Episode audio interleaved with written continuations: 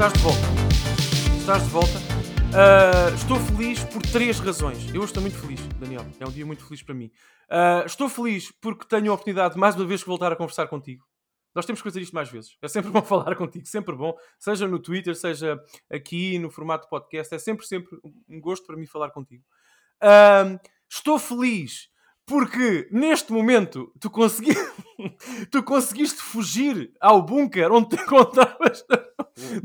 na nossa última conversa. Finalmente conseguimos ter uma conversa numa plataforma uh, uh, ocidental, onde é possível conversar mais à vontade, digamos assim, sem grandes uh, cortes, nem, nem, nem, nem problemas de tempo. Um, e depois, uh, eu acho que, ajuda-me aqui, eu acho que a nossa última conversa foi tão dinâmica e interessante para os ouvintes, pelo menos confesso que foi esse o feedback que tive, um, que é um privilégio poder absorver e beber do teu conhecimento e da tua experiência na China, porque é de facto um mercado um, fantástico e incrível. Portanto, obrigadíssimo, Daniel. É, é, Não, obrigado, obrigado por, por ouvir isso. Pronto. Um, Daniel, nós, na última vez uh, que conversámos, nós parámos um bocadinho a conversa a meio, como os nossos ouvintes sabem, e tu te lembras certamente. Sim, sim. Estávamos a, a falar um bocadinho do... Eu lembro-me do, do Genshin Impact, lembras-te disso? Um, começámos a uh, falar... Sim, no final acho que sim. Eu ouvi também, eu voltei a ouvir, mas já foi há bastante tempo. Ah, foi há bastante. Não, me lembro, não me lembro dos detalhes, mas sim, sim, tenho noção, um bocado. Epá, e eu queria, se calhar... Lá está, isto é uma conversa, não uma entrevista, é, é uhum. lá paliçada, que, que eu digo sempre em todas yeah, as conversas boa, com as pessoas, mas, mas é verdade. Mas eu queria arrancar a nossa conversa com... Queria começar por aí, não é? Isto é, uhum. basicamente, isto é o episódio dois da nossa conversa, eu queria arrancar por aí. Um, epá, nós falámos muito sobre o... Sub, na altura, não é? No, no, na conversa anterior, sobre o submundo dos jogos da China, lembras-te certamente, sobre a questão do mercado, sim, não digo sim. negro, mas pelo menos o mercado paralelo de, de, de aquisições e tudo mais, sim. mas não falar, e, e falámos sobre algumas, alguns jogos também que começam agora a ser produzidos com algum impacto e tal, mas falámos pouco sobre esse titã, esse, esse colosso do desenvolvimento, e eu, ajuda-me Daniel, da, da cultura chinesa, pelo menos no que a videojogos diz respeito, que é o, o Genshin Impact, que é, é, é um... É um jogo que surgiu aqui, que caiu como uma pedra no charco para nós ocidentais. Parece, um, traz muito, muitos lives de iconoplastia japonesa. Eu não sei se tu concordas comigo, mas eu claro, olho claro. para o jogo... Não, sim, é óbvio, é óbvio, é óbvio. E parece um R P G japonês, não é? Mas depois uhum. vais jogá-lo e percebes que não é. Há ali... Uh, não é? Há ali muitas influências, sim. não só mercantis como estruturais uh, no jogo. Tu tens alguma experiência como jogador? Tens a opinião sobre o jogo? Uh, sim, bom eu, bom, eu experimentei o jogo, uh, acho que numa consola já não me... Já não, acho que deve ter sido na PlayStation, não é? Que não está na Xbox. Sim. E, bah, não sou fã, sinceramente não sou fã, mas, mas ainda, joguei, ainda joguei talvez uma hora, assim, só para ver o ambiente e tal, e, e pronto, é óbvio, tem aquela vibe de, de Breath of the Wild e, e como disseste, é muito anime... Uh, obviamente a gente é muito derivativo, tem aquelas inspirações todas, mas, mas eu conheço muita gente que realmente adora o jogo e que, e que passam muito, muito tempo a jogá-lo e, e que o defendem muito, e portanto eu não tenho nada contra ele, porque simplesmente não é a minha cena, pronto. Uh, eu em geral não, não, não sou muito dado a, a jogos com aquela estética, em geral, não, não na totalidade, mas, já, mas, mas é interessante o, o Genshin Impact, porque apesar de... Pode-se dizer que é um dos maiores jogos do mundo, até, excluindo, excluindo o Fortnite e mais uns quantos, é, é um dos maiores do mundo, a nível de, de, nível de, de, de número de, de utilizadores. Uh, mas na China não é, não é assim tão popular, não, não se ouve falar muito. Um, existe, existe, só, só, só para deixar bem claro, as pessoas podem jogar e há jogadores, mas não é assim a cena mais jovem. E eu até conheço algumas pessoas na China que, que jogam, jogam jogos mobile e outras cenas, e eu... Sinceramente, não, não, agora assim a pensar, não, não me surge nenhum nome de ninguém que eu conheça que jogue o jogo lá na China. Uh, o, que, o, que, yeah, o, que é um bocado, o que é um bocado estranho, o que é um bocado peculiar. Uh, e não sei, não sei explicar muito bem porquê. Ah, quer dizer, sei explicar no sentido em que, que como é que se chama? miHoYo, miHoYo Soul. Eu sou bem disléxico com o nome daquela companhia. A companhia, os developers do, do Genshin Impact. miHoYo, miHoYo, yeah. Eles, eles promovem sobretudo para, para fora da China e no Japão, então promoveram muito o jogo, porque eles, sobretudo quando lançaram, tinham aquela ideia que o jogo ia ser só popular no Japão, enfim. mas, mas, um, mas sim, eles promovem muito fora do jogo e, e sobretudo nos jogos mobile, que aquilo é, é essencialmente um jogo mobile, embora esteja disponível também em P C e, e na PlayStation, uh, mas acho que para aí setenta por cento ou mais dos utilizadores jogam em mobile, em, em telefones. Uhum. Um, a cena dos jogos mobile é que em geral, uh, uma das coisas mais importantes é o, é o tal user acquisition, uh, que as companhias usam para, para, para, para, ter, para, ter, para ter, atrair jogadores. Um, e, e a miHoYo, eu não, não sei, não sei ao pormenor, porque não trabalho lá, mas conheço assim tangencial algumas pessoas que sabem algumas coisas, e a maior parte do budget deles a nível de marketing e user acquisition é realmente é para fora da China e não na China. Isso é provavelmente a maior razão porque o jogo não é tremendamente popular na China, embora provavelmente ainda deve ter alguns milhões de jogadores, mas é sobretudo a nível internacional realmente que eles promovem. E E aí, é como dizes, e tornou-se numa... É um dos maiores I Ps do mundo hoje em dia. Tornou-se assim numa cena quase do tamanho da Disney, sei lá. É, não me admira nada se em breve teremos filmes e outras adaptações, e até se já não há, não sei, não estou muito bem informado, uh, porque não, não, não sigo muito o Genshin Impact em geral. Mas já, yeah, acho, que, acho que é uma cena tremenda, e, e realmente quando se fala dos jogos chineses, é, é, esse, é, esse, é esse é o principal hoje em dia, a nível de exportações. Uh, mas temos outros também, mas sim. Mas posso dizer-te uma coisa sobre o Genshin Impact? Surpreende-me essa tua, uh, uh, não diria análise, mas interpretação de, de como o jogo tem corrido uh, no mercado nacional, naquele contexto, portanto, o mercado chinês, porque é curioso. Eu, saíram recentemente, acho que foi o ano passado, números oficiais de, de, de, não é? Uh, sobre o Genshin Impact, e o jogo já faturou, faturou, faturou só, só no mercado mobile. Portanto, não considero as plataformas PlayStation aqui, só o mercado mobile. Sim. três vírgula sete mil milhões de dólares, que é uma coisa uhum. extraordinária. Lifetime, portanto, em mobile, que é um número espantoso, extraordinário. Sim, sim, portanto, sim. É maior que o, um, que, que o produto interno bruto de, de, de, grande, de muitos países, muitos dos cento e noventa e seis países do mundo. Um, imagina os números de PlayStation também, devem engordar ainda mais este, este, uhum. este, este número. Uh, e, portanto, e desses três vírgula sete mil milhões, trinta e três por cento, salvo erro, vêm da China. Portanto, okay. É dinheiro que vem da China. Portanto, eu não sei se... Isto diz-me... Portanto, eu alio esta ideia àquilo que tu acabas de dizer e, e, e concluo o seguinte, ajuda-me, Daniel, uhum. com isto.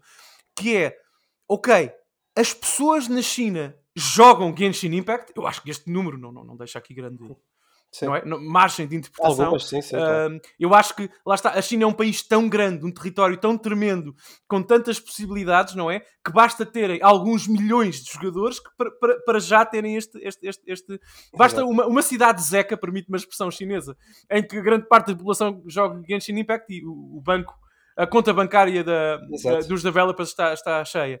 Portanto, as pessoas jogam e, e, de Genshin Impact. Agora, eu não sei se culturalmente o jogo é tão prevalente e tão impactante como foi outrora, sobretudo no arranque da explosão do fenómeno. Uhum. Eu acho que talvez aquilo que tu disseste uh, será por aí, percebes? Eu, uh, talvez, ajuda-me, é a minha interpretação das tuas palavras sim, sim, e dos sim, números. Sim. Tal, talvez as pessoas se tenham habituado a jogar Genshin Impact. É uma espécie de Candy Crush chinês que as pessoas jogam nos intervalos do almoço ou na casa de banho, mas não falam tanto sobre isso. É uma eu, acho, eu, acho que, eu acho que também é porque o Genshin Impact, apesar de tudo, apesar de ter tão grande audiência, ainda assim é tipo o que eles chamam é um core game, é para os core gamers, sim. Em geral, não é, não, é, sim, sim, sim. Não é uma cena assim super casual ou hyper sim. Casual.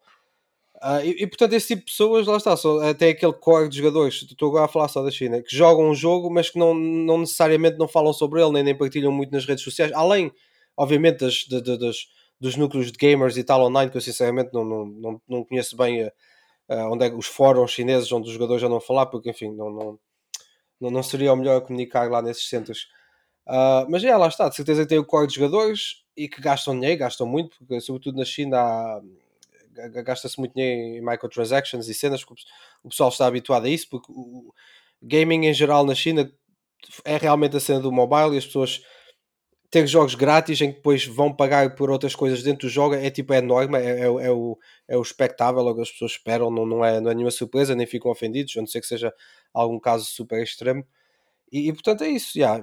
Basta ter, como disseste, basta ter alguns milhões na China que estão a jogar e mantêm-se estáveis, e continuar ali a produzir aquele dinheiro, e pronto, e depois tem outra massa de jogadores, os tais setenta por cento que são no resto do mundo, E, e é isso, mas, uh, mas não sei, não sei os números, não sei se continua a crescer ou se está estável, ou se não. Já está naquela fase de declínio, tipo World of Warcraft, quando, quando já não estava a crescer, não, não sei. Eu não tenho números para isso, mas sei que o platô já foi atingido, claramente já não há, não há aqui, Alguns, tanto que eles agora, eles agora não publicam, eles publicam mais lifetime numbers, percebes? Eles não, ele, ele, lifetime sales, eles já não publicam muito aqueles, já não, uh, uh, os próprios developers e, e a editora já não dão tanta importância aos resultados trimestrais e tal, eles querem lifetime, uhum. o que é normal, é um jogo que estabilizou nesse sentido. Agora, deixa-me só fazer um comentário, porque ainda não falámos sobre isso, tu falaste ou não, sobre a questão do jogo em si, portanto, a qualidade ou falta de qualidade do jogo. E tu disseste uma coisa muito interessante no início da tua intervenção, que o jogo parece ter sido pensado para vender no Japão, eventualmente na Coreia também, mas sobretudo para um público core, como tu disseste bem, japonês. Eu identifiquei exatamente isso quando joguei o jogo, é, é claramente, claramente, penso... Aquilo é uma espécie de Sword Art Online, com injeções de fantasia ocidental e algumas... Enfim, é, é muito isso. Uh, e os japoneses adoram isso. Agora, estruturalmente, aquilo que tu disseste também é válido para mim e faz todo o sentido. Uhum. Que é, este jogo foi pensado mais como um produto do que uma experiência jogável. Ou seja, eu como jogador senti-me cansado, aborrecido com a exposição... esmagador, não só a possibilidade, a exposição que o jogo oferece. Eu joguei a versão P S cinco já agora, uh, esmagadora, uh, um, microtransações e a interações comerciais, percebes o que eu quero dizer? Sim, entre sim, sim. Jogador, jogador e jogo e não tanto outras coisas, porque o jogo é bonito, joga-se bem, é, é muito é. simples meca- mecanicamente, é muito prazeroso, as personagens têm até alguma têm uma densidade que não será superior a um jogo, por exemplo, Dragon Quest, mas por aí, uh, é muito charmoso. Mas eu, eu, cheguei, eu, eu, cheguei, eu joguei umas três, quatro horas e cheguei, confesso, Daniel, a um ponto em que pensei, ok, daqui para a frente, para eu tirar proveito e gozo das mecânicas do jogo, eu vou ter que começar a pagar e a comprar coisas. Uhum. Uh, e isso esmagou a minha vontade uh, em continuar a experiência, com muita pena minha, porque o jogo tem qualidade, percebes? Desculpa, diz. Sim, sim, não, ia para dizer isso. O jogo, sem dúvida, tem qualidade. Tu disseste, como disseste, que o jogo é bonito. E eu acho que isso é uma das cenas mais importantes em relação ao Genshin Impact, é que realmente subiu, como é que se diz, subiu os standards parada, daquilo, que, daquilo, que se espera, daquilo que se espera de um, de um jogo gratuito, de um free-to-play game. Certo. Porque se nós olharmos para o jogo, a nível de produção, de, de valores de produção, gráficos e até de animações, jogabilidade, música, whatever, eu, eu, na minha opinião, isto pode ofender algumas pessoas, está muito acima de muito do que se vê De, hoje em dia, de R P Gs japoneses, até produzidos por, por grandes companhias. Não, não estou a dizer nível de qualidade, de longevidade, nem nada disso, mas estou só a dizer aquele nível de produção, valores de produção e tudo. E, e realmente, quando colocas um jogo como o Genshin Impact lado a lado com um, que é gratuito, lado a lado com, sei lá, pá, diz-me aí nomes uh, tipo recentes, uh, Fortnite? Uh, não, não, não, R P Gs japoneses, R P Gs japoneses, R P Gs japoneses gratuitos. Não, não, pagos, pagos. É isso que eu queria. Tales of Arise, por exemplo. Exato, exato, Tales of Arise, por exemplo. Tu se, se colocas o Genshin Impact ao lado do Tales of Arise, é, é um jogador casual, um jogador que não saiba muito sobre jogos, não estou a falar de nós. Uh, tu, tu, e tu dizes, ok, este jogo aqui custa sessenta euros ou setenta ou whatever, o Tales, e depois tens este jogo aqui e podes jogar de borla. Para um jogador casual, tipo, é muito difícil estás a explicar porque é que um justifica os sessenta euros e porque é que o outro é gratuito. Sobretudo, claro. se, se a pessoa vir vídeos e se vir screenshots e não sei o quê, uh, não sei, há, há argumentos a fazer até que o Genshin Impact se calhar até tem melhor aspecto que o Tales, em certos aspectos. E, e nesse aspecto, eu não estou a dizer que... Uh, estás a perceber, estou a dizer uh, sim, sim. Uh, arguably, como sim. se costuma dizer. E nesse aspecto... É uma conversa, uma conversa que podemos ter, sim, sim. Sim, sim, mas nesse, eu não estou a exprimir a minha opinião, estou a tentar pôr-me na perspectiva percebo, das, das outras pessoas. Uhum. E nesse aspecto, realmente, tu, tu, isso colocou muita pressão sobre os developers e, e editoras do mundo todo, porque realmente agora, epá, quando lançam um jogo, tipo, o pessoal vai, não, não, vai, não vai sempre dizer, mas já muita gente vai dizer... Epá, mas porque é que eu vou pagar sessenta euros para aquele jogo quando tá, olha para o Genshin Impact, estão-nos a dar isto de borla.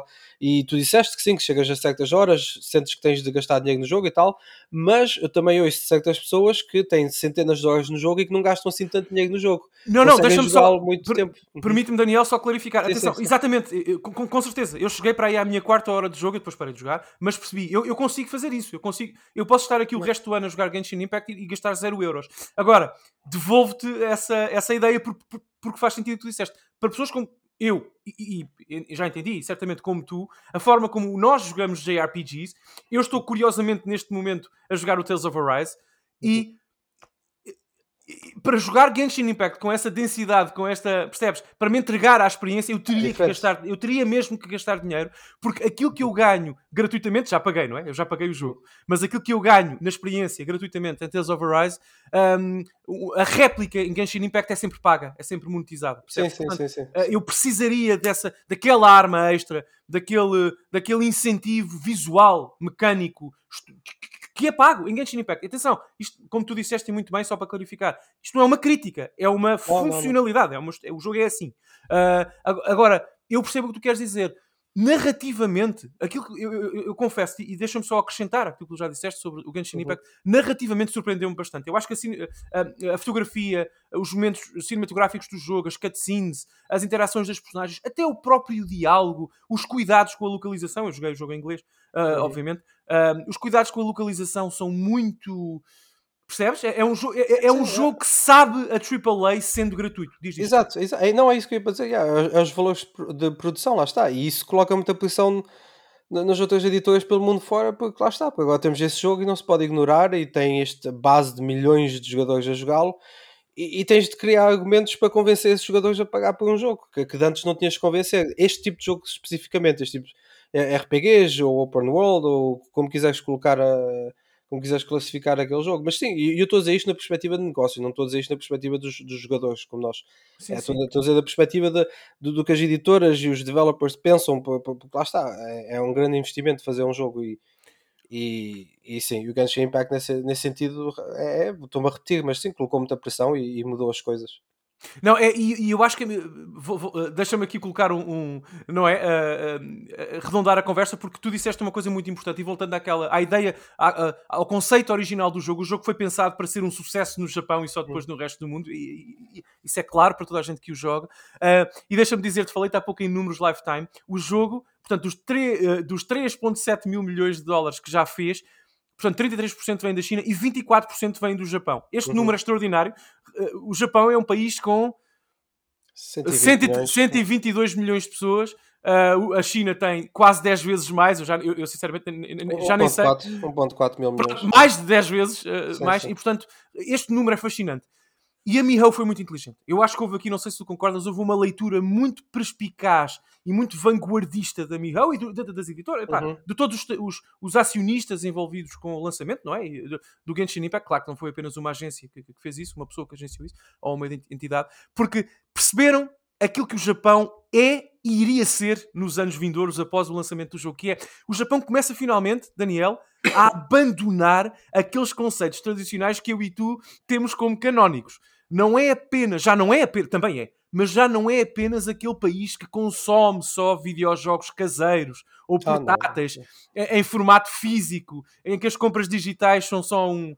um não é? Uma extravagância de Natal ou de aniversário para oferecer a alguém. Não, não, não, não. Já foi assim, mas sobretudo há seis, sete anos para, para trás, o, o Japão, no que a videojogos diz respeito, está a passar por uma era de transformação, está a ficar tudo completamente digitalizado. Um, Epá, naturalmente há algum conservadorismo ainda, sobretudo, por exemplo, na malta uh, da Nintendo, que compra jogos de Nintendo. Uh, a, a Nintendo continua a ser uma empresa que vende, sobretudo, cartuchos e menos uh, transferências online, portanto, downloads online. Uh, mas com exceção da Nintendo e mais uma outra coisinha, está, isso está a acontecer. Tu, tu vês, por exemplo, até marcas que tu nunca viste ter sucesso no Japão. Nunca, nunca, nunca. Sim. Como, por exemplo, a Valve.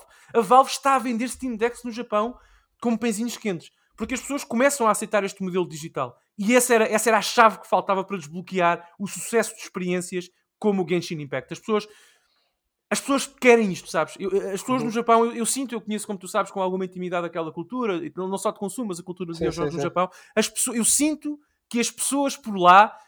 Epá, vê, vê, por exemplo, a caixa de comentários ou a thread de comentários, Daniel, de um uhum. qualquer artigo sobre o Tales of Arise, sobre o Dragon Quest, uh, um Dragon Quest qualquer, num, num tweet da Famitsu, da Dengeki Online. Se tu fores ler aquilo, tu vês que o próprio público começa a, começa a mostrar algum desgaste relativamente às experiências tão tradicionais, tão repetidas, tão espectáveis, e começa a abraçar estas coisas. Um, portanto, é, um, é interessante, é refrescante ver isso. E o sucesso do Genshin Impact no Japão é, permite mais um recurso, permite-me mais um recurso ao anglicismo, é mais um case study, porque sim, sim, é sim. a primeira vez que um jogo estrangeiro, online, desta natureza, tem um sucesso tão, tão grande. Aliás, a única, para terminar, e devolvo-te a palavra, o único jogo semelhante japonês, nem é estrangeiro, que teve algum su- que teve sucesso nesta dimensão no Japão recentemente foi o Grand Fantasy, uh, Granblue Fantasy, aquele que é um, que é um R P G uhum. absolutamente omnipresente. Eu, sinceramente, se tu passeares por aqui a Bara, em cada dez posters, de, posters ou publicidade a jogos que tu vês, se calhar sete são ao Grand uh, é uma coisa que é um jogo gratuito online, um, muito inspirado em Fire Emblem uh, e sim, Final Fire, Fire Emblem e experiências tradicionais de uhum, R P Gs japoneses uhum. uh, para mobile, portanto, e que teve agora um jogo de luta também da Arc para a P S quatro. Sim, sim, sim, sim. Portanto, é um I P que está a crescer e é a única coisa comparável. O Genshin Impact, como disse o Chris Rock, Como diz o Chris Rock, relativamente ao humor nos Estados Unidos, you gotta respect the kill. Tens de respeitar, yeah. de facto, o que eles conseguiram aqui. Mas não sei se tens algum comentário sobre isso. Sim, tenho, tenho bastantes. Quer dizer, um, bom, olha, ia para dizer, já que tu disseste, mais meio a gozar, tu disseste que os japoneses estão finalmente a, a sentir aquele desgaste pelos jogos, pelos jogos, esse tipo de experiências tradicionais. Eu não disse eu, gozar, eu, eu sinto isso, sinceramente. Não, não, mas eu ia para dizer, eu ia para dizer finalmente, porque eu já, eu já sinto esse desgaste desde o Skies of Arcadia e desde o Grandia dois. mas bom, mas bom. Uh, mas isso sou eu, não, não interessa. Um, não, mas por, por exemplo, o que é que eu ia para dizer? Tens outro exemplo recente também, jogo chinês, também teve bastante sucesso agora na China, que, opa, esqueci-me agora, o nome é Tower of Infinity, ou uma cena assim ah, qualquer. Sim, é um sim, jogo sim, mobile, sim. não sei, que sim. também tens... Vês publicidades em todo lado, lá quando vês fotos de Tóquio e, e, e a empresa de... Epá, eu não quero dizer de onde é que eu vou-me enganar e não tenho agora aqui cenas ao meu lado para ver. Mas, mas teve muito sucesso e, e fizeram marketing também muito focado no Japão uhum. e sei que, que é lá que tem a maior parte dos utilizadores e é, é outro dos tais jogos com aspecto anime. E, eu acho que é Tower of Fantasy, Daniel, desculpa. Se calhar, se calhar é Tower qualquer coisa. Tower of Fantasy. Yeah, Tower, eu conheço uma miúda que trabalha disse-me, lá disse-me uma pesquisa rápida no, no Google que é Tower of Fantasy. Eu já okay, vi sim. Então é, é isto pode, até podia ser, desculpa interromper, parece que podia sim. ser um spin-off do, do, do Genshin Impact. Os jogos são tão semelhantes artisticamente. Sim, sim, sim. Pois, ah, isso agora, esquece. Sim, sim. Esse, o, problema, o problema aqui da China, eu, aqui, eu estou em Portugal. O problema sim. lá na China ainda é esse, é que, é, é que cada vez que há um caso de sucesso, depois vais ter logo dez ou quem diz dez, diz mil estúdios a fazer algo muito, muito semelhante. E o Genshin Impact ainda não, ainda não se viu muito, porque lá está, porque os valores de produção, nem, nem todos os estúdios podem fazer um open world daquele tamanho e, hum. e com todo aquele pormenor. Um, mas sim, e, e referiste o Steam Deck e tudo bem, eu, eu diria que isso também é um bocado aquela tendência lá está, do, do mobile e ter as coisas à mão uh, no Japão, mas também o digital, e eu, eu revejo-me também nisso, porque eu também eu era muito, muito resistente a, a comprar jogos digitais, até há muito pouco tempo, até há dois é. ou três anos eu quase que me recusava por princípio em comprar jogos digitais. E agora, tipo, olha, na, na Xbox, na Series X, eu sei lá, acho que nunca comprei nenhum jogo físico, literalmente. E, e, já, já, e, e está na, na PlayStation cinco também, e está na Switch, estão sempre lá com aquelas promoções, e de vez em quando lá apanho um ou outro.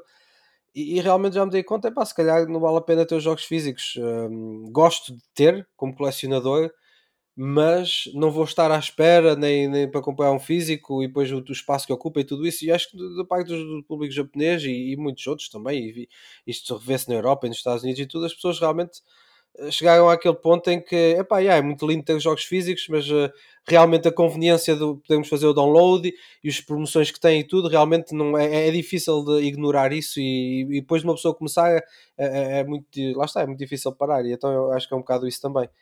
Pá, eu li, eu li uma estatística recente, eu não sei se queres comentá-la, até porque isto não é... Nós estamos hoje aqui para falar sobre a cultura chinesa e videojogos, jogos chineses, uhum. mas eu não resisto a partilhá-la contigo. E, tá, e liga com isto que estamos aqui a conversar. Que é, eu li uma, uma estatística que diz que a Cap, um, noventa por cento dos, dos jogos, enfim, das vendas uh, da Capcom... Uh, quando, uh, eu peço desculpa, eu não sei se foi em dois mil e vinte e um ou dois mil e vinte e dois, agora já não... Mas enfim, de um dos anos uhum. mais recentes, noventa por cento das vendas... Ah, eu li, eu li. Da Capcom, não é, é da E A, uma experiência... em que pessoas como eu e tu, tradicionalmente, compramos em físico. noventa por cento uhum. foram digitais. Claro que isto encapsula tudo. Portanto, também microtransações. Obviamente, microtransações são uh, exclusivamente digitais, mas tudo. Jogos, uh, tudo. Epá, e é um número tão, sabes, tão esmagador, tão inultrapa- é. inultrapassável, porque o físico, de facto...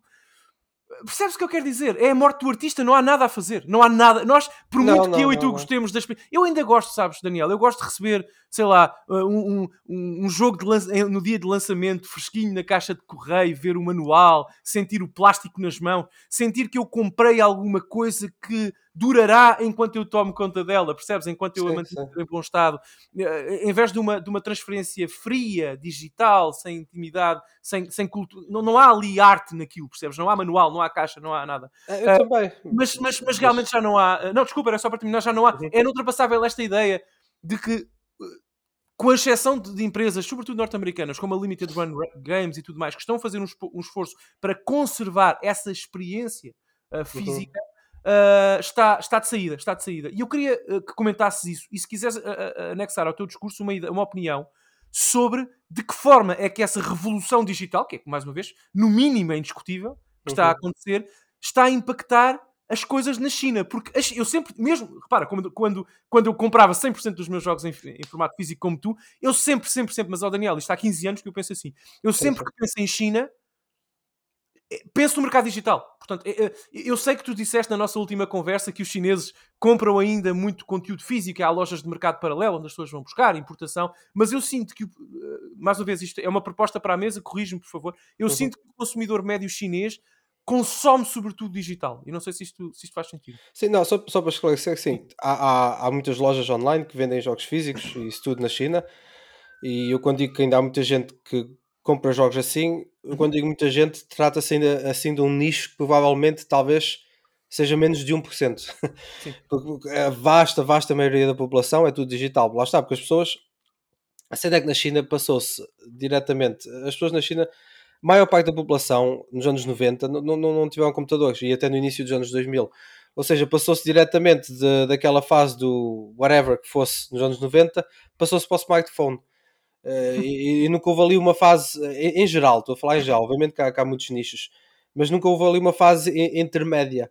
E então as pessoas, o conteúdo multimédia, não estou só a falar de jogos, mas tudo, música, filmes, livros e obviamente jogos, É, é tudo, está tudo muito enraizado no digital desde, desde há muito tempo, desde há muito tempo relativamente falando, desde há vinte anos, desde o início de, deste século.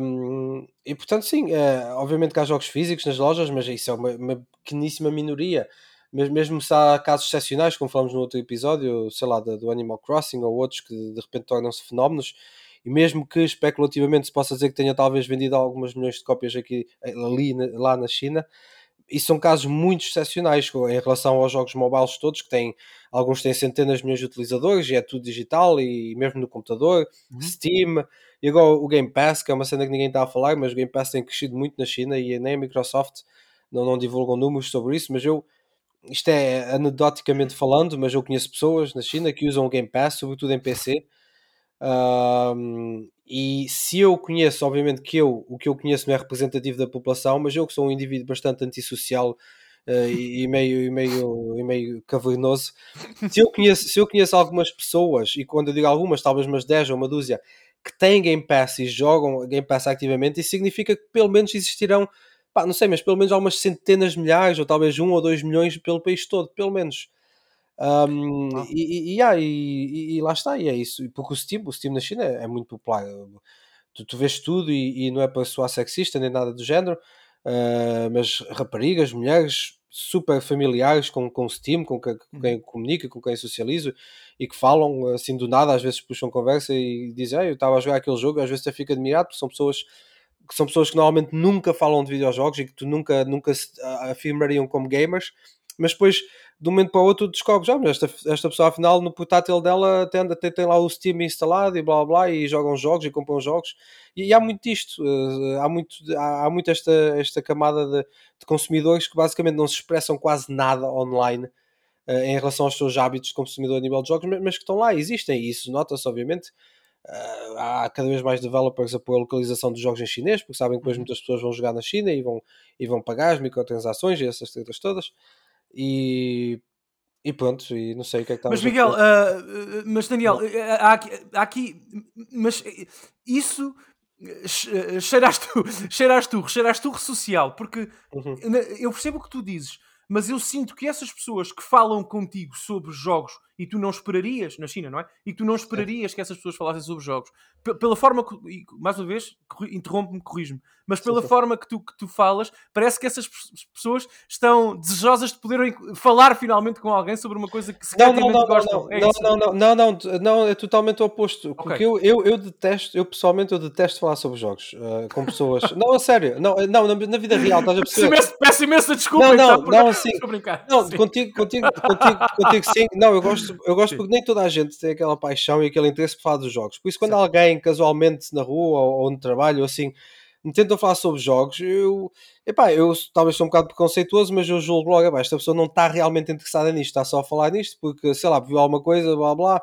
E, epá, e, e não, para mim não é muito interessante estar, estar a desenvolver esse tipo de conversas. Eu mesmo com amigos e com portugueses e chineses lá na China, quando me encontro, é muito raro falar de jogos, e quando eles tentam falar de jogos comigo, só porque sabem que eu jogo, eu reviro um bocado os olhos, pá, não me apetece, tipo, o que é que vamos sim, falar? Sim, sim. Mas se for com alguém assim, com quem se possa falar em, em profundidade, aí é diferente, é muito diferente, aí já sabe bem. Uh, mas, mas aqueles casos que eu estava a dizer é, não, é, não, é, não é isso, são, são casos em que eu às vezes até de, de olhar de lado ou qualquer coisa, ou vejo no telemóvel, ou há uma cena que está a acontecer e que vejo, noto que as pessoas têm ali as cenas, os, os launchers ou whatever dos jogos, que o pessoal no trabalho na China, sobretudo nos escritórios, tem sempre jogos nos computadores, porque eles ficam à hora de almoço, ficam sentados, comem normalmente na, na secretária deles e depois ficam ali a jogar ou a ver vídeos ou qualquer coisa. Uhum. E o pessoal está todo equipado com isso. Olha, para dar um exemplo, ainda há pouco tempo tive um jantar da empresa, um trabalho, um jantar anual, porque foi agora o ano novo chinês, uhum. e a dada altura lá o, o C E O da minha, da minha empresa e, e uma rapariga que é team leader da, da, da, da minha equipa estavam lá a falar, já estavam meio bêbados, e começaram tipo a apostar e não sei o que, depois de repente os dois estavam, eu não percebi bem que o meu chinês, eu percebo um bocado de chinês, mas não super fluente, eu não percebi bem o que eles estavam a dizer, mas de um momento para o outro sacam os dois dos, dos telemóveis. Uh, isto aconteceu também no ano passado, por isso é que eu me lembrei agora que aconteceu outra vez. Sacam do telemóvel os dois e começam a jogar um daqueles jogos tipo League of Legends, o War, Valley of King, mas tipo começam a jogar um contra o outro ali na mesa de conectar, já estão. E estás a ver, mas esta, mas esta rapariga, esta rapariga, eu nunca a tinha ouvido a falar de jogos, e ela estava ali a jogar aquele jogo tipo super hardcore, estava ali a fazer as cenas todas, tipo bué rápido e não sei o quê, tipo. E mesmo o meu C E O, eu nunca a tinha ouvido a falar de jogos, por isso, e há muito esta camada de gente que joga, mas, mas tu nunca os vês realmente, é uma coisa natural, é mais natural, acho eu, na China, do que qualquer, em, ou, talvez em qualquer outro sítio as pessoas jogarem jogos dessa forma, porque não há aquele estigma, isto é muito difícil de explicar, mas não há aquele estigma social dos jogos serem só para crianças. São, talvez se tu puseres uma consola à frente de uma pessoa, ou um comando tipo da PlayStation, aí talvez haja associação com, com, o, o, com, com mais juvenil uh, e a camada mais jovem. Mas, a nível de mobile, e, e again, mobile é tipo noventa e tal por cento dos, dos jogos na, na China, a nível mobile não há estigma nenhum, porque toda a gente joga jogos no, no, no telemóvel, tipo, e, e lá está, e, e é uma cena natural, e as pessoas não, não falam disso necessariamente, nem é... Nem é pronto, é uma coisa normal, é como ouvir música, estás a perceber? E as pessoas não, não param as conversas para dizer que ouvem música, por isso é um bocado nesse sentido. Entendo, uh, e obrigado por essa história deliciosa, uh, entendo, mas... Ok, pelo que entendi, então, esse estigma existe para pessoas como eu e tu. Pessoas que jogam, compram cópias físicas do God of War Ragnarok no lançamento, é isso? Ou seja, há, há um estigma social para, utilizando uma expressão tua muito feliz, para os jogadores core, ainda na China. Para quem eu... tem a P S cinco, para quem gosta de jogar Switch, para quem gosta eu acho de... que, eu acho que não é bem estigma, é mais total ignorância. Porque tu quando falas na China com alguém, se alguém te pergunta... Tu jogas jogos, isto acontece mesmo muitas vezes. Quando alguém pergunta se eu jogo jogos, porque às vezes posto cenas na, nas redes sociais chinesas sobre jogos, sobre cenas que escrevo, sim, sim. whatever, para me gabar. e, e, já, e às vezes as pessoas, as pessoas associam-me aos jogos por causa disso. E às vezes as pessoas perguntam se eu jogo jogos. Eles quando perguntam isso, eles estão sempre, sempre tipo quase sempre, estou a generalizar, mas quase sempre, a pensar se eu jogo jogos online. Porque videojogo hum. na China é quase sinónimo com jogo online. Não é cena do single player que estás a perceber, tipo, ninguém joga, quer dizer, há muita gente que joga, mas são nichos que jogam single player, mas a vasta maioria da população é online. Então quando eles me perguntam isso, eu depois tento explicar, sim, jogo, mas eu jogo em consolas, das duas uma, ou eles não fazem ideia do que eu estou a falar, que é, que é a maior parte das vezes, não, mas é mesmo verdade, ou não fazem a mesma ideia do que eu estou a falar, ou imediatamente o tom, há logo uma mudança de tom do tipo, ah, mas isso é outra coisa, isso, isso já é uma cena mais... mais geek, mais, mais para crianças, mais... Estás a perceber? Sim. Enquanto que se eu dissesse, sim, sim, joga aquele jogo Warrior of King, Valor of Kings ou whatever no, no telemóvel, já a conversa já flui normalmente. É, mas como, tu... é como usar o Spotify, ou como disseste, é uma coisa normal, não é? Sim, exato, mas se eu, se eu tentar explicar que não, falo em consolas, isso é uma, são coisas que satura... lá está, por isso é que eu não gosto de falar lá de jogos, porque satura-me ter que estar a explicar isso e ter que estar a explicar o que é uma consola ou, ou whatever. Eu, a maior parte das vezes, sou um bocado ignoro quando, quando me perguntam esse tipo de coisas. E, e pronto, e é isso. É, é, é absolutamente fascinante ouvir-te dizer isso e explicar como as coisas são por lá, porque eu não sei se isto... Repara, eu às vezes penso que se um, um dia, não é? Os, os, o vento da boa fortuna acaba por bafejar empresas como a Nintendo, como a Sony, como até a Microsoft, que, como tu explicaste muito bem há pouco, começa a encontrar um sucesso, algum sucesso de nicho na China com o Game Pass, mas é sempre nicho, não é? Mas se a coisa explode, eles podem basicamente duplicar ou triplicar a faturação anual de uma, de, literalmente da noite para o dia. Portanto, eu não sei qual é a tua interpretação sobre isto, porque uh, tu já explicaste, e nós já sabemos isto, mas tu explicaste com, com, com profundidade e muito bem agora, que o mercado chinês é completamente dominado pela questão mobile, pelos jogos mobile, pelo jogo online. Uhum. Ironicamente, Daniel, uh, no Japão, desculpa a nota, mas uhum. histórica, cultural, mas não resisto, é exatamente ao contrário. Uhum. Tu, se fores na rua e perguntares a alguém, aleatoriamente a alguém que vá passeando na rua, uma espécie de vox pop, não é? Uh, desculpa, você gosta de jogos? Dependendo da faixa etária, se forem pessoas bastante mais velhas, a, a, a probabilidade é de receberes ou não, mas, sei lá, até aos cinquenta e cinco anos uhum. vais ter uma porcentagem enorme de pessoas que vão dizer que sim, e quando perguntas que tipo de jogos, a maioria, claro que também te falam em títulos de mobile, sem dúvida, mas a esmagadora maioria vai relembrar experiências como Dragon Quest, Final Fantasy, Pokémon, sim, sim, sim. Portanto, experiências que eu e tu associamos como offline. Single player uhum. ou não, mas quase sempre single player, mas sempre offline. E, no, e na China é, é o oposto. E eu não sei, o que é que, na tua opinião, o que é que falta? Se, se tu achas que há algum caminho, alguma possibilidade do mercado core, mais uma vez essa expressão, não é? O mercado das consolas, que nós, como nós temos aqui no Ocidente, claro que nós também, repara, uma fatia, não tão grande, mas enorme da faturação anual de videojogos, ponto final, de videojogos, no mundo, Uh, vem uh, das experiências mobile, mas também das consolas, do P C e tudo sim, mais. Sim. Portanto, há alguma... Ajuda-me. Uh, qual é, há algum caminho para que... A, para que a, uh, eu não estou a dizer que a China deve ou tem que fazer isso. Uhum. Pergunto-me, pergunto-me e pergunto-te se há algum caminho possível que tu vejas para a China absorver os hábitos de consumo de consolas e jogos, uhum. experiências mais core que nós temos no Ocidente, porque se isso acontecer, basicamente, não é? Da noite para o dia, o, a, o universo, a indústria dos videojogos passa a ser a China e o resto, não é? Acho eu, que... acho, eu, eu acho que, que a China, ao fim e ao cabo, acaba por ser, e tal como disseste um bocado, é um reflexo do, do resto do mundo, porque no resto do mundo também a maior fatia é mobile. E, e nesse sentido, se, se virmos o mundo todo global, aquela, aquela, aquele pie chart do, do mundo, a maior parte é mobile. E na China é um bocado isso, a escala é um bocado diferente, porque o mobile tem ainda mais percentagem. Mas ainda assim a China não é muito diferente do resto do mundo, só que tem, tem, tem, tem, é uma espécie de microcosmo do mundo num só país. E quando falaste, quando disseste há um bocado da Microsoft e tudo, que podem criar nichos na China, são nichos em relação à China. Isso, é, acho que é isso que é muito importante ter sempre em perspectiva. É em relação à China, não é em relação à Microsoft.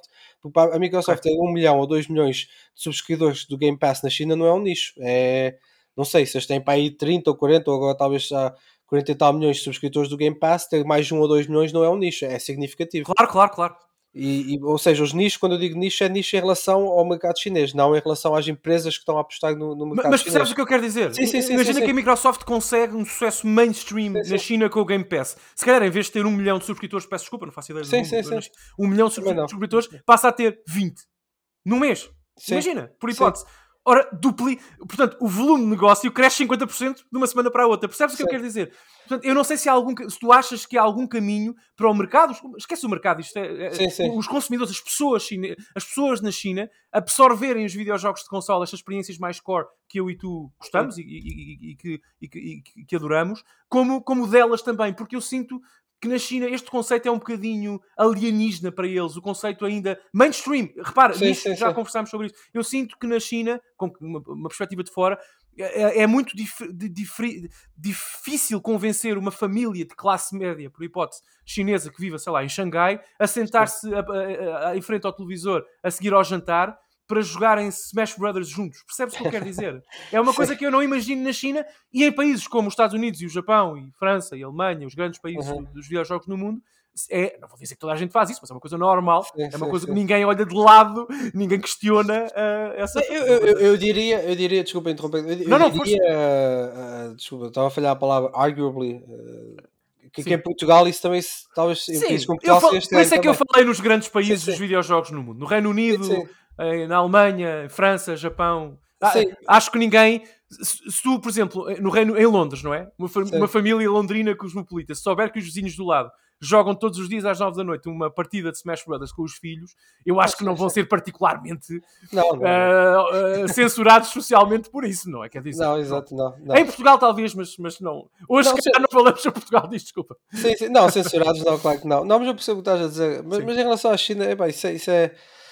Uh, eu não sou sinólogo, ou seja, não sou, não sou especialista na, na sociedade chinesa, e, e isso aí entram muitos fatores económicos, sociais, históricos, demográficos. Claro. É como disseste, como dissemos, é um país tão grande. Tens a China das cidades, tens a China rural, e a China das cidades já para aí setecentos milhões de pessoas, e depois tens a China rural. Mas como é que tu vês, Daniel? Você entende essa, sim, sim. essa, tu tens essa, tu sentes mas... que há, há, há um caminho para estas experiências serem normalizadas ah, e socialmente no... aceitas na China? Não, não, não, não sei se há necessidade, quer dizer, não, não sei se haverá, porque acho que não é assim que o, que o consumidor chinês vê os jogos, lá está, porque está tão enraizado. Isso é como tu estás, é como eu te estava agora a perguntar se eu via um caminho para nos Estados Unidos ou na Europa uh, mudarmos a nossa direção do gaming para, para uma cena mais mobile em vez de consolas, porque porventura seria, okay. isso, seria isso que um especialista na China diria, se tivesse a falar com um americano, então mas você acha que vê um caminho para, para, para as pessoas desistirem dessa coisa arcaica das consolas para realmente adotarem o gaming real, que é o mobile e que é acessível a todos e que é gratuito? Porque é que vocês não estão aí com essa cena de pagar sessenta dólares por jogo a, e, a diferença, e comprar Daniel, consolas? Se me é. permite, só, só para, para, para injetar mais sim, alguma... Sim. A, a, a diferença é que nós, ou seja, a, a, as empresas, os estúdios, enfim, ocidentais, fazem muito dinheiro com mobile, por exemplo, na Europa, vamos só, só este sim, exemplo, sim. na mobile e com experiências de consola, percebes? Sim, sim, por, sim. por isso é que para nós, eu percebo que um eventual sinólogo que estivesse aqui na discussão nos pudesse sim, fazer sim. essa ideia, mas não, aqui faz-se negócio com as duas coisas. Na China, como tu já concordaste e explicaste, uhum. não, portanto é mobile e depois o resto são... Bolsos, faz, faz, bolsos faz, sim, mas eu estava a fazer um bocado de advogado sim, do diabo, do claro. diabo, se a China foi o diabo. mas mas, mas, mas uh, acho que também há um bocado de, de, de, desta ideia uh, preconceived idea, desculpa, sim, sim. Uh, do, do gaming no Ocidente e tudo fazer mais dinheiro em consolas e, e jogos tradicionais, em P C e tudo mais. Mas eu acho que há um certo desconhecimento, e não quero, não quero ser arrogante nem nada disso, mas eu quando uhum. trabalhei numa empresa, trabalhei numa publisher mobile na China e tudo, e lidávamos sobretudo com, com developers e editoras de mobile pelo mundo fora. É, existem empresas que nenhum, praticamente nenhum gamer nunca ouviu falar, nem nunca irá ouvir falar, que estão a desenvolver jogos em mobile, que têm dez, vinte, trinta milhões de utilizadores e estão a fazer tanto dinheiro como quase, não quero exagerar, mas quase tanto dinheiro como o Call of Duty ou algo do género. Claro, claro. Em dois ou três... E, portanto, quando se diz que o negócio que é mais forte nas consolas... Não, não é. É e não é, porque nas consolas no P C tens um núcleo de editoras e de, e de developers relativamente pequeno, mesmo se estivermos a falar de centenas, mas é relativamente pequeno, porque existem milhares e milhares de developers pelo mundo fora. Pá, tipo, há países como o Paquistão que tem uma cena, tem uma cena de desenvolvimento de jogos enorme, e que quase ninguém ouve falar, mas enorme mesmo. Saíram uh... dez mil jogos na Steam o, uh, o ano passado, portanto, uh, pois, exato. esses isso... dez mil jogos não vêm todos do mesmo developer. Desculpa, isso, isso, isso, exato, isso é no Steam, porque se for já a Google Store... É um exemplo, é um exemplo. Sim, sim, mas na Google Store e tudo, aí é que está a maior parte dos jogos. Tá. Quando, se houvesse extraterrestre a analisar o gaming no, no planeta Terra, e eles tirassem uma mão cheia de jogos, a maior parte da mão cheia seria mobile, não seria nem de consoles nem de P Cs. E é isso, lá está, eu, eu sei que tu, tu, tu, tu tenho tendência a falar da perspectiva do, do, do negócio e não dos jogadores, porque acho que a perspectiva dos jogadores é um bocado óbvia, e nós, nós já sabemos aquilo que gostamos e aquilo que não gostamos, e aquilo que nós achamos que é fixe e aquilo que nós achamos que deveria ser, mas da perspectiva do negócio é sempre isso, e estão sempre a ver as coisas dessa maneira, e até, até a Capcom, disseste há um bocado que os números nos noventa por cento, ou... É, muito disso é, é, lá está, é digital, são aquelas promoções, estão constantemente a, a vender os Resident Evils por, por cinco ou dois euros ou whatever, né? Estão naquela plataforma, também fazem muito disso. E o que, onde é que eu ia chegar com isto? E sim, existem imensas, imensas companhias. Pá, vou dar um exemplo de uma, a Voodoo. A, já ouviste falar na Voodoo? Já ouvi, mas não conheço o modelo. Pronto. É uma empresa francesa que foi, foi comprada pela Tencent há, há dois anos. Pois, eu ia falar disso a seguir, desculpa. Exato. Sim, sim. E, e é uma empresa mobile, era, era mobile francesa, foi, foi comprada pela Tencent, é uma das maiores, uma das maiores, era uma das maiores empresas mobile do mundo, mas lá está, é uma empresa que quase nenhum gamer, se falares com um gamer, ninguém conhece. Mas, e no entanto eles têm jogos, tinham jogos com cem milhões de downloads e cenas de género. Eu percebo, mas, mas, mas, tu, é. mas tu entendes, e atenção, sim, sim, eu percebo, uma das, a principal razão que motivou a nossa conversa hoje, e já no, sim, sim. na primeira parte da conversa, foi o, o, o prazer que eu tenho em conversar contigo, mas também a minha ignorância relativamente à postura do mercado e dos consumidores chineses relativamente a isto. Porque, por exemplo, falaste na Tencent, eu, eu tinha aqui isto guardado okay. uh, no colder para, para dizer, porque a Tencent é, eu não sei se os, nossos, se os meus ouvintes e os nossos ouvintes sabem isso, mas a Tencent é a maior empresa de videojogos do mundo, ponto final. Sim. Fim. E okay? segunda maior, segunda maior tech, a seguir à Google, acho eu. Ok, percebes? Portanto, uhum. fim. Por acaso nem, nem sabia essa estatística. Uh, o que é incrível, é uma empresa chinesa, obviamente, uma editora, basicamente uhum. neste momento é uma editora, não é? Que, tem, que vai adquirindo estúdios, adquirindo estúdios. É, é mais, mais do que isso, é mais do que isso. Tem, também desenvolve jogos, tem muitos não, estúdios. Internos, não, não, não, não, não. Adquire sim. e tem estúdios, mas sim, funciona sim. sobretudo como uma editora que os publica. Publica, portanto, as experiências uhum. que tem em catálogo, seja second party ou first party, enfim. Uhum. Pronto. Uh, a Tencent. Quando eu, quando eu olho e quando tento interpretar uma aquisição da Tencent, eu entendo que, ok, aqui está uma empresa megalómana, absolutamente faraónica chinesa, a maior, a segunda maior tech e a maior de videojogos do mundo, a fazer aquisições. Mas eles não fazem que sempre, Daniel, ajuda-me aqui, compras óbvias da perspectiva do mercado e do consumidor chinês. Porquê? Ah, não. Exato. Por exemplo... Quando eles, eu já te falei disto, acho que até na... Não sei se foi... Olha, agora peço desculpa, não sei se foi em off, uhum. se foi durante a nossa conversa do, do, do episódio anterior. Quando eles compram parte ou ações da Arc System Works, aquele jogo, aquela, aquela, uhum. aquele estúdio uhum. japonês que faz sobretudo jogos de luta, sim. eles não estão a pensar na China. Quando eles adquirem uh, estúdios, ou partes de estúdios, não interessa, que fazem jogos, sobretudo para consolas, ou para o Steam, enfim, para o mercado sobretudo ocidental, eles não estão a pensar na China.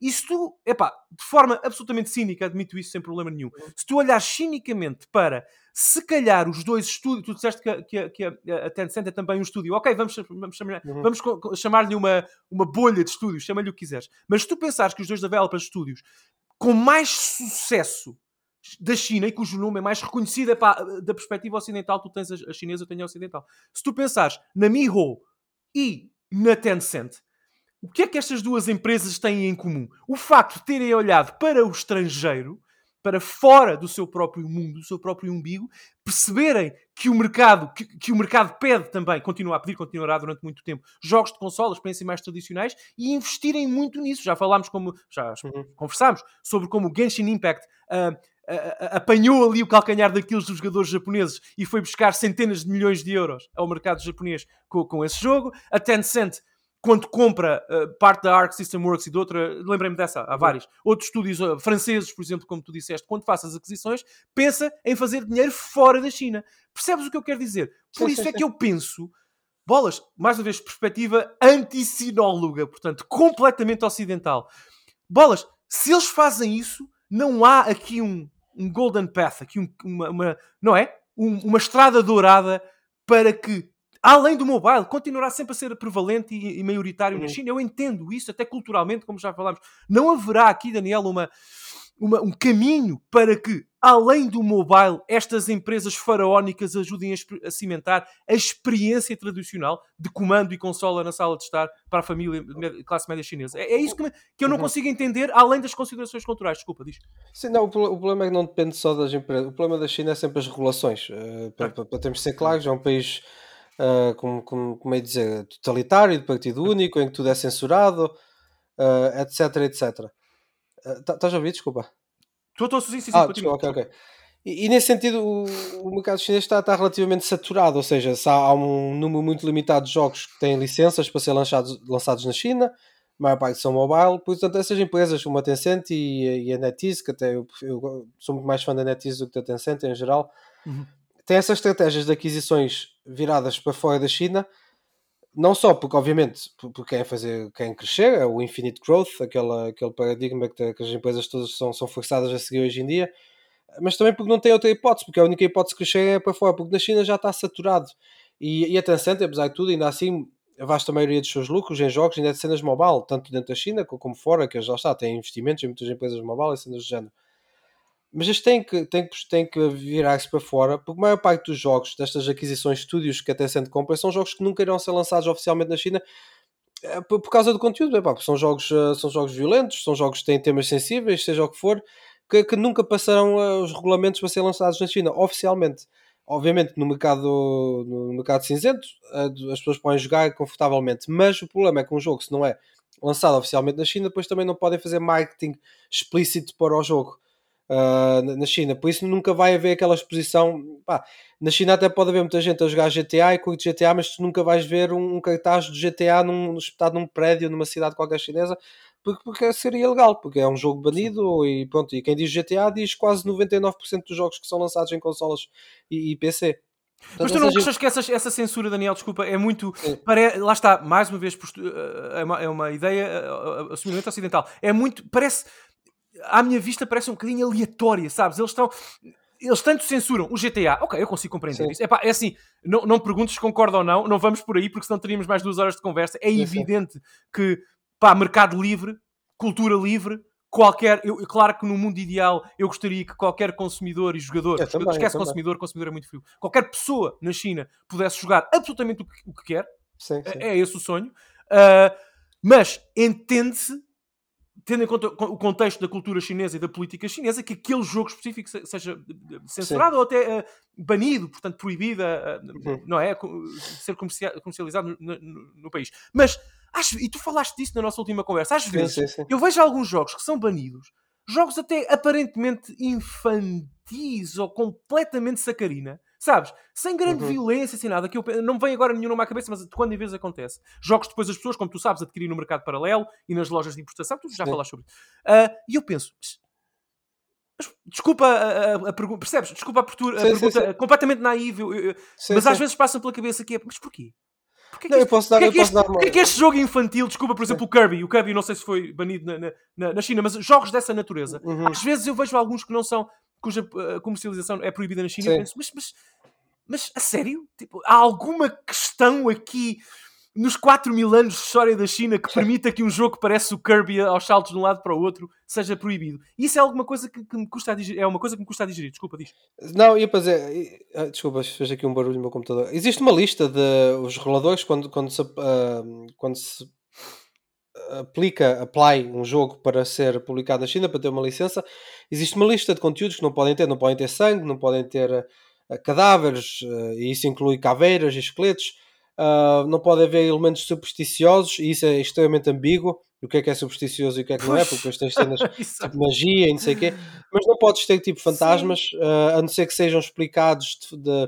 Uh, uh, é interessante, na China, por exemplo, tens filmes de terror, é, é proibido haver fantasmas em filmes, legalmente falando, uh, na China. E o que acontece é que muitos filmes de terror produzidos na China e lançados na China são, é quase tudo Scooby-Doos. No final, ou era uma... Ou era uma não, mas isto é, é real. Ou era uma pessoa, ou era tudo um sonho. E, e é assim que eles, que eles justificam a cena.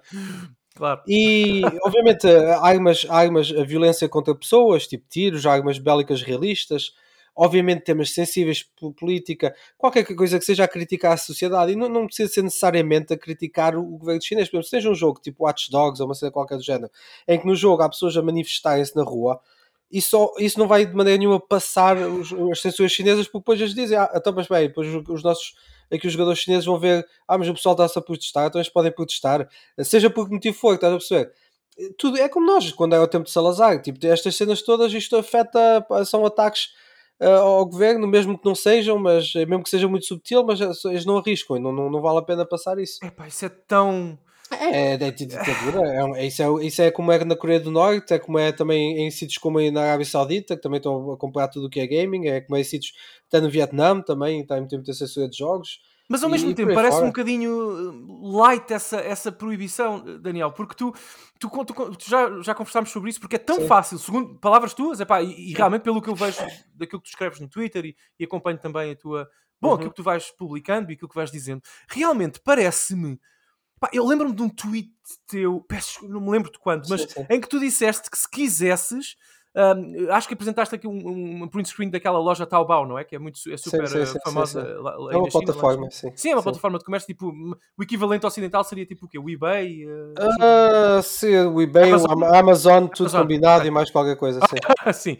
Uh, o equivalente à Amazon, vamos dizer assim, só para simplificar, chinesa, em que tu disseste que se quisesse em cinco minutos, sim, podias comprar uma P S cinco, eu acho que era uma P S cinco ou uma Xbox, sim, sim, sim, sim. ali, portanto, até algumas experiências, ou seja, é tudo muito acessível, percebes? Apesar dessa, de, desses, dessas proibições, é... imaginando, por exemplo, o Kirby fosse, o Kirby não, não, provavelmente não foi banido na China, é só um exemplo, não, não, fosse não. banido porque tem um fantasminha brincalhão de um nos níveis e o Kirby ostenta uma espada numa cutscene, sei lá, é um exemplo parvo, sim. e foi banido na China.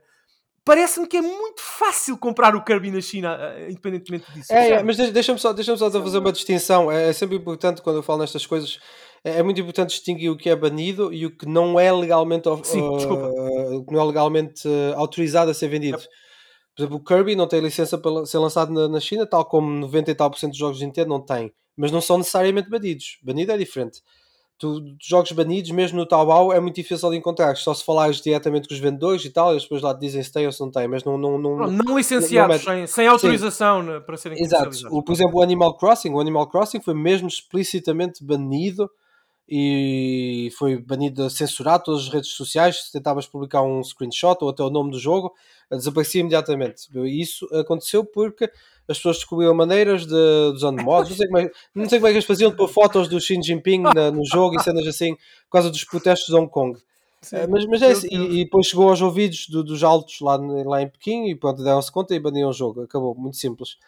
Uh, mas eu ia para dizer, ah, mas em relação à acessibilidade, porque é tão fácil ter coisas e não sei o quê, porque a China, a China e eu, eu sei que não estou a falar muito de jogos, mas isto é importante para as pessoas perceberem, a China é um, é um país de contradições no sentido em que, de certa forma, acaba por ser um dos países mais livres do mundo, é o que eu digo sempre. Eu, na China, acabo por ter mais liberdade em certas coisas do que tenho, sei lá, em Portugal, a, a muitos níveis, a nível de acesso a coisas, até de segurança pessoal, e eu sei que isto é uma coisa difícil, talvez, de, de interiorizar e compreender para quem não, não está lá, porque na China existe uma, uma espécie de contrato social entre o governo e o povo em geral, em que realmente, e eu não sou defensor do governo chinês, atenção, sou, sou muito contra até, mas existe um contrato social em, em que realmente o povo é que permite que o governo faça o que faz.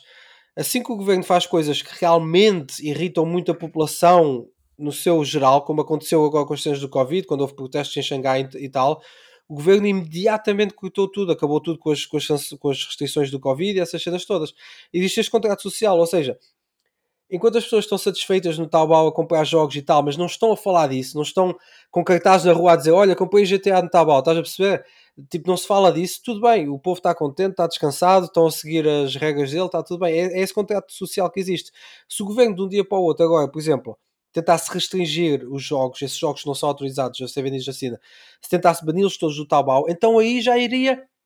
as pessoas que nem sabem que esses jogos são vendidos lá, iriam passar a saber porque depois as pessoas iam começar a, a, a reclamar, estás a perceber? Uhum. E é essa dinâmica do, do deixar, deixar andar enquanto não há problemas. E isto, isto manifesta-se em muitos, muitos aspectos da sociedade, a nível de negócios e até como empresas como a Tencent atuam e tudo. Porque empresas como a Tencent, atenção, são completamente controladas pelo governo. E eu sei que isto é uma coisa muito...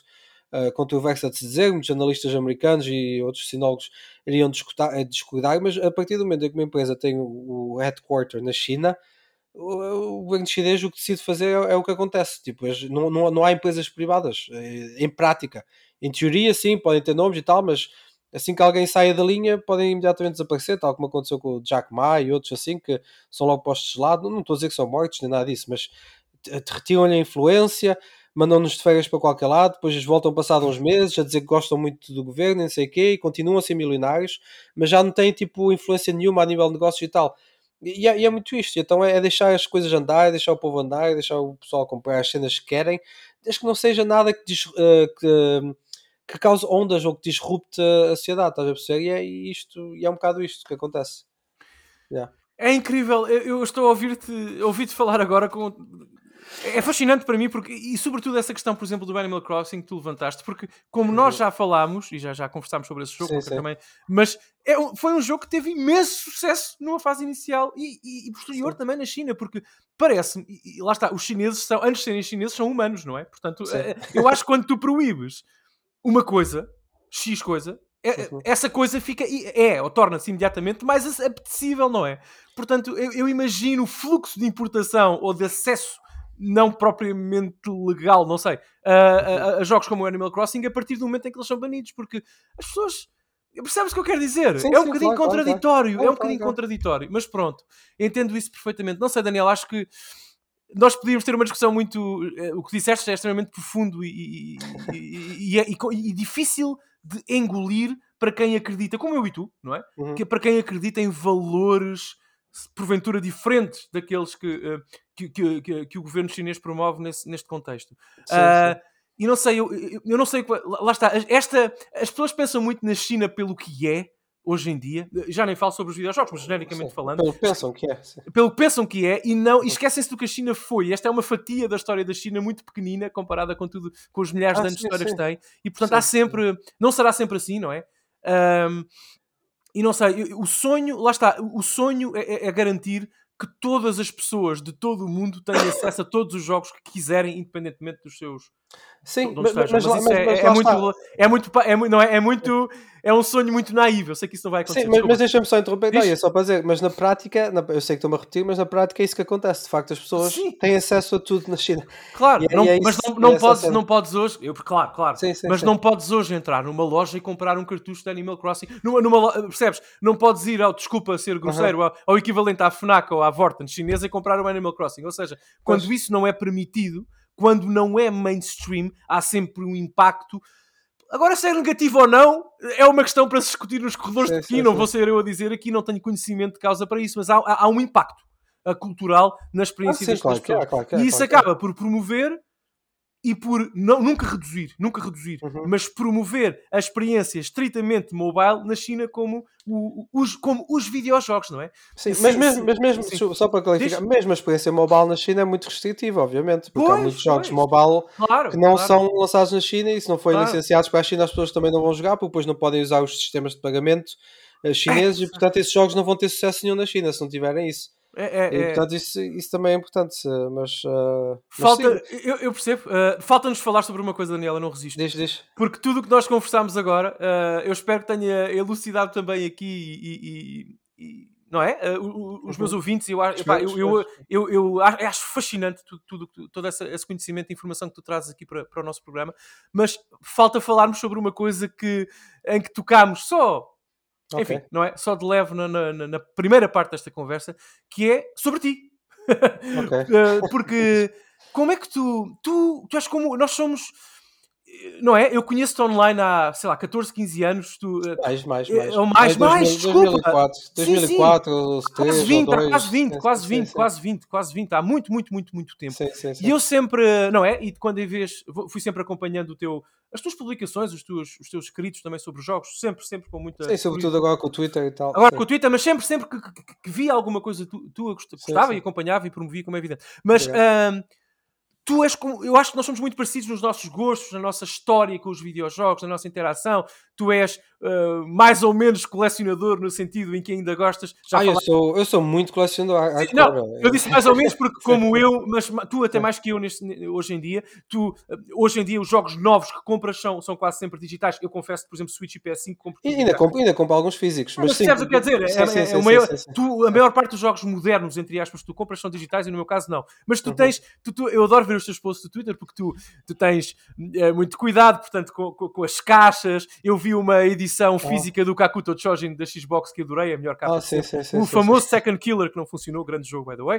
Uh, não esquecer, uh, não esquecer yeah. Kakuto Chojin. Portanto, tu tens muito cuidado, tens um colecionador, tens, fazes curadoria da tua coleção, oh, uh, sim, sim, compras sim, muitas sim. coisas de Dreamcast, muita coisa da Sega e eu, eu adoro ver. Yeah, yeah, e eu yeah. penso, ok, esta pessoa, o Daniel, uh, se vivesse na Europa, Portugal, na Europa, isto para ele era fácil, portanto, ganhava o seu dinheirinho, o seu salário ao fim do mês e como toda a gente ia para o eBay queimá-lo, não é? Neste tipo de coisas, portanto seria isso que aconteceria. Tu, como é que é seres um nerd desesperado, como eu sou, vivendo num país onde existem, to- percebes o que eu quero dizer? Onde existem é todas, todos estes bloqueios, este, estas dificuldades de acesso à cultura, neste caso a, a, aos jogos.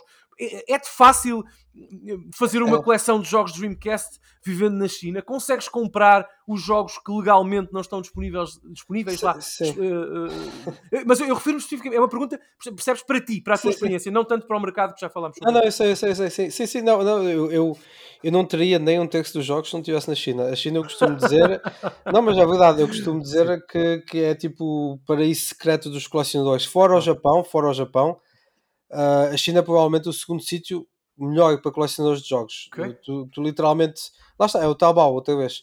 Tu podes encontrar... E, aliás, até em Portugal se pode utilizar o Taobao. Se tiveres um V P N e puseres para a China, podes fazer o download e depois podes pesquisar por jogos e vais ver que encontras tudo. Epá, vi, não digo tudo, não quero exagerar, mas quase todos os jogos, jogos antigos, vinte, trinta, quarenta anos, yeah. uh, encontras quase tudo. Se, se, se existe, quase sempre está lá. E sobretudo para edições asiáticas, japonesas, é por isso que a maior parte dos jogos que eu compro assim retro são, são cenas japonesas, porque está mais perto geograficamente do Japão, são muito baratas. Aliás, o preço praticado, que eu já, já reparei, que eu sigo algumas coisas, algumas pessoas colecionadores de jogos uh, que vivem no Japão, talvez conheças do Twitter, tipo há um gajo chamado Genki, e sim, vais Genki. Quando... Sim, sim, sim, sim. Que ele às vezes mostra fotos de lojas no Japão e tem as cenas em segunda mão e os preços, e eu vejo, eu, eu, eu faço zoom nas fotos, yeah, e, mas não, mas vejo os preços e é mais ou menos igual ao que se vende no Taobao na China, porque os vendedores da China estão atentos a isso e não são burros, e, e as pessoas na China que vendem essas coisas também são é, indivíduos com, com paixão, provavelmente, não todos, mas muitos deles são, e que percebem da cena e, eles, e então equivalem os preços. E, e sim, e enquanto tudo, eu se estivesse aqui na Europa, nunca conseguiria comprar os jogos que compro lá a nível de retro. E, e isso, quer dizer, conseguiria, mas iria-me custar muito mais dinheiro. Tipo, epá, eu posso dar muitos exemplos, sei lá, diz-me um jogo qualquer da Dreamcast ou uma cena qualquer assim. Skies of Arcadia. Yeah, exato, eu tenho aquela box do Skies of Arcadia, aquela box que é tipo grande, uma, que é tipo uma demo que a, que a Sega lançou na. Uh, no Japão, não sei se sabes que é uma demo que é tipo, tu podias jogar tipo a demo de jogo e depois podias fazer o download do jogo todo na Dreamcast ah, no Japão, okay. A pagar isso, se pesquisares depois aí no Google encontras isso com aquele modem uh, com aquele... Sim, sim, sim. Ultra sofisticado, sim, ah, sim, mas sim. funcionava sim. funcionava, pá, claro yeah, mas por exemplo essa box, eu nunca ia inventar números porque agora não vi, mas se fores ver ao eBay, não sei, deve custar talvez cem dólares ou mais. Eu, eu não, não, como... até digo pior, se tu quiseres não. Porque eu falei do Skies of Arcadia porque sim. Já agora, meus queridos ouvintes, se alguém quiser ajudar, eu estou à procura de uma cópia, cópia europeia em bom estado do Skies of Arcadia, porque ah, eu, só é tenho cópia, eu só tenho pois. A cópia japonesa, lá está. Pois, uma pois. Cópia europeia no eBay custa de cento, epa, em bom estado e completa, não, não, sim, não sim, tem sim, sim, custa de cento e oitenta euros, percebes? Sim, sim. E isso é uma grande tragédia para mim, portanto eu acho que estás muito sim. bem na China, Daniel. Não, mas, não, mas, não, mas, não, não, não, mas na China, lá está, mas na China também seria difícil para mim ter cópias europeias de, de jogos da Dreamcast. Não, é não, não, está bem, sim, sim, sim, sim, sim mas sim, eu estou sim. a dizer mesmo as cópias, claro, óbvio, sim, sim, está sim. bem, mas percebes o que eu quero dizer? Acederes sim, à sim, cópia sim. local, portanto à cópia asiática sim, sim, sim. É, é mais... Não, mas é diferente, mas já que vamos então sim. falar num sentido mais nerd das coleções... Estamos aqui para isso, meu querido. Obviamente, obviamente que os jogos de diferentes regiões têm diferentes valores, por exemplo, o Skies of Arcadia, a versão PAL do Skies of Arcadia é mais valiosa que a versão japonesa. Não, mas não, não importa, porque em Portugal eu, eu mantenho, porque se tu quiseres comprar a versão japonesa em Portugal, tens uhum. de contar com os custos de importação, sim, alfandegários sim, sim, sim, sim, e com os custos de envio. Portanto, mesmo que custe três mil ienes, vinte e oito, trinta euros, sei, sei, com os custos de alfândega e tudo mais, tu vais pagar um valor incomparavelmente mais alto do que pagarias se vivesses no Taobao, no Taobao, pelo que tu dizes. Sim, sim. Mas eu estou a falar a nível, a nível uh, global, se hoje um colecionador, só, só o valor restritamente do jogo. Uh, por exemplo, ainda há dias estava a ver uh, N B A two K one e two uh, para, para a Dreamcast, yep. versões americanas. Por, por acaso não tenho a versão americana desses jogos e gostava de ter. E lá na China está, encontros no Taobao, mas são bué de caros, custam tipo aí sessenta ou setenta euros. Eu não, não, vou, pá, não vou gastar esse dinheiro no, no N B A. Já, já tenho a versão japonesa e até já tenho a, a, a europeia. Mas, mas já é isso, mas já encontra-se tudo. E, e de facto eu gosto, gosto de colecionar e gosto de ficar especado, olhar para aquilo de vez em quando. E, e é isso. Yeah. Esse é o meu ponto. Não achas isso super irónico? Tipo, eu quis guardar esta nota para o fim. Eu vivo em Portugal neste momento, já vivi noutros países, mas sempre na Europa. Uhum. Vivo em Portugal. Neste, pensando na nossa realidade, tu vives na China com todas as restrições políticas, culturais que nós debatemos aqui hoje. E é-te mais fácil a ti comprar jogos retro japoneses do que a mim. Pois. É uma, é uma das grandes ironias, vivendo eu, uh, não é? Num país naturalmente livre e aberto e tudo mais. É, é geografia, é, são, é, são logísticas. É, é logística. Sabe, é, mas eu vivi, por exemplo, na Alemanha. Epá, e eu posso dizer que na Alemanha eu era se calhar o maior cliente da PlayAsia. Que, tem, que, que, que envia jogos a partir de onde? De Hong Kong? Não me é, eu já fui à loja deles, eu, eu estei à loja na, na Hong Kong e eu compro muito, eu, eu da PlayAsia compro muito, mas é os códigos, o dinheiro para fazer downloads na Sim, Xbox e mas eu, eu quando vivi dois anos na Alemanha, epá, eu fazia uma encomenda na PlayAsia, às vezes mais modesta, outras vezes nem tanto, uh, uma, uma encomenda por mês na PlayAsia, garantidamente, porque, por exemplo, na Alemanha os custos alfandegários são... são irrelevantes, é muito baixo, é. Nada é. Fica bloqueado na alfândega. Obviamente que se eu enviar, se eu, se eu nunca fiz é. Isto, se encomendasse três consolas, claro que ficariam pelo peso, pela dimensão, mas okay. por preço nunca ficam. Uhum. Uh, e os portos de envio são também inacessíveis mesmo para coisas que vêm da Ásia, percebes? Portanto, não sabia. Especificamente em Portugal, com a nossa alfândega, é, é difícil fazer uma coleção de jogos Dreamcast japoneses, percebes? Então, é, é. não só por questões geográficas, eu acho que é irónico que tu, num país com tantas proibições, teres tão acessível estes, estes jogos, estas experiências, uh, muito mais, de forma mais acessível que eu tenho aqui, percebes? Portanto, eu acho que às vezes é aquilo que tu disseste, uh, os chineses, antes de serem chineses, como os portugueses e qualquer nacionalidade, são humanos, e as pessoas Sim. quando gostam, quando amam, quando... Uh, querem tanto jogar videojogos e colecioná-los, enfim, como nós, encontram sempre uma forma. Sempre, ah, sim, sim, sim, sempre sim, sim. uma forma. E eu vejo as fotos que tu colocas, tu poderias estar a viver em Paris, ou Lisboa, ou Nova Iorque, quer dizer, é, é, tu fazes uma coleção de videojogos como se não vivesses na China, percebes o que eu quero dizer? Tendo em conta Bem, não, eu, eu diria, eu percebo, eu percebo cem por cento sim. o que tu estás a dizer, mas eu diria que faço uma coleção de jogos porque estou a viver na China e como, pois, como, pois. como estou na China. Mas é, é trágico, é trágico também, já agora que falaste das alfândegas e tudo isso, porque eu ando a ver já há bastante tempo como é que faço para mandar vir estas cenas todas para Portugal. E isso, exato, isso é quase impossível por muitos motivos, pois já há empresas que mandam assim cenas, não mandam C Ds, nem jogos, nem console, nem nada com chips. A única maneira que há é para mandar de comboio, fica caro, demora um mês ou dois e, e não sei. Meu um querido, dia, se eu quiser mandar vir, vai ser muito complicado. Meu mas, querido, é. devo dizer-te, não te quero aqui assustar, até porque lá está, na China é diferente do Japão, mas, por exemplo, um dos meus antidepressivos naturais que, que Deus Nosso Senhor me ofereceu é, nos meus fins de semana solitários e cavernosos, como tu dizes, passar, às vezes à uma da manhã, a vista pela minha wishlist do eBay, que é basicamente composta por coisas... jogos, acessórios, não, não interessa, sim, sim. coisas de vendedores japoneses, uh, jogos da Switch, jogos da GameCube, jogos da Dream, enfim. Uh, sim, sim. E eu posso dizer-te que eu, esti- eu tive no meu carrinho de compras um jogo da Switch, portanto uma importação de um vendedor uhum. japonês, e feitas as contas, com os custos de envio mais importação, portanto os custos alfandegários, eu pagaria cento e dez por cento do jogo nesses custos. Uhum. Percebes? Portanto, eu não quero aqui... Viver em Portugal é muito, é muito complicado. É, sei, sei. Por, por culpa destes, destes custos todos. E não, não vou queixar, epá, mas, mas as coisas são o que são. Eu quero agradecer a tua, a tua participação hoje aqui.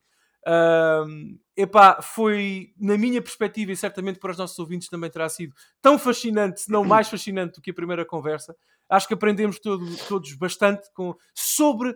os jogos na China e sobre tudo o que está a acontecer neste epifenômeno, neste, não é, não é um epifenômeno, neste epicentro de coisas e, e, e de empresas e, e aquisições e jogos a serem desenvolvidos e ideias.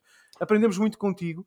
Uh, epá, e desejo-te o melhor, desejo que corra tu, tudo, tudo, tudo bem por lá, coleciona todos os jogos.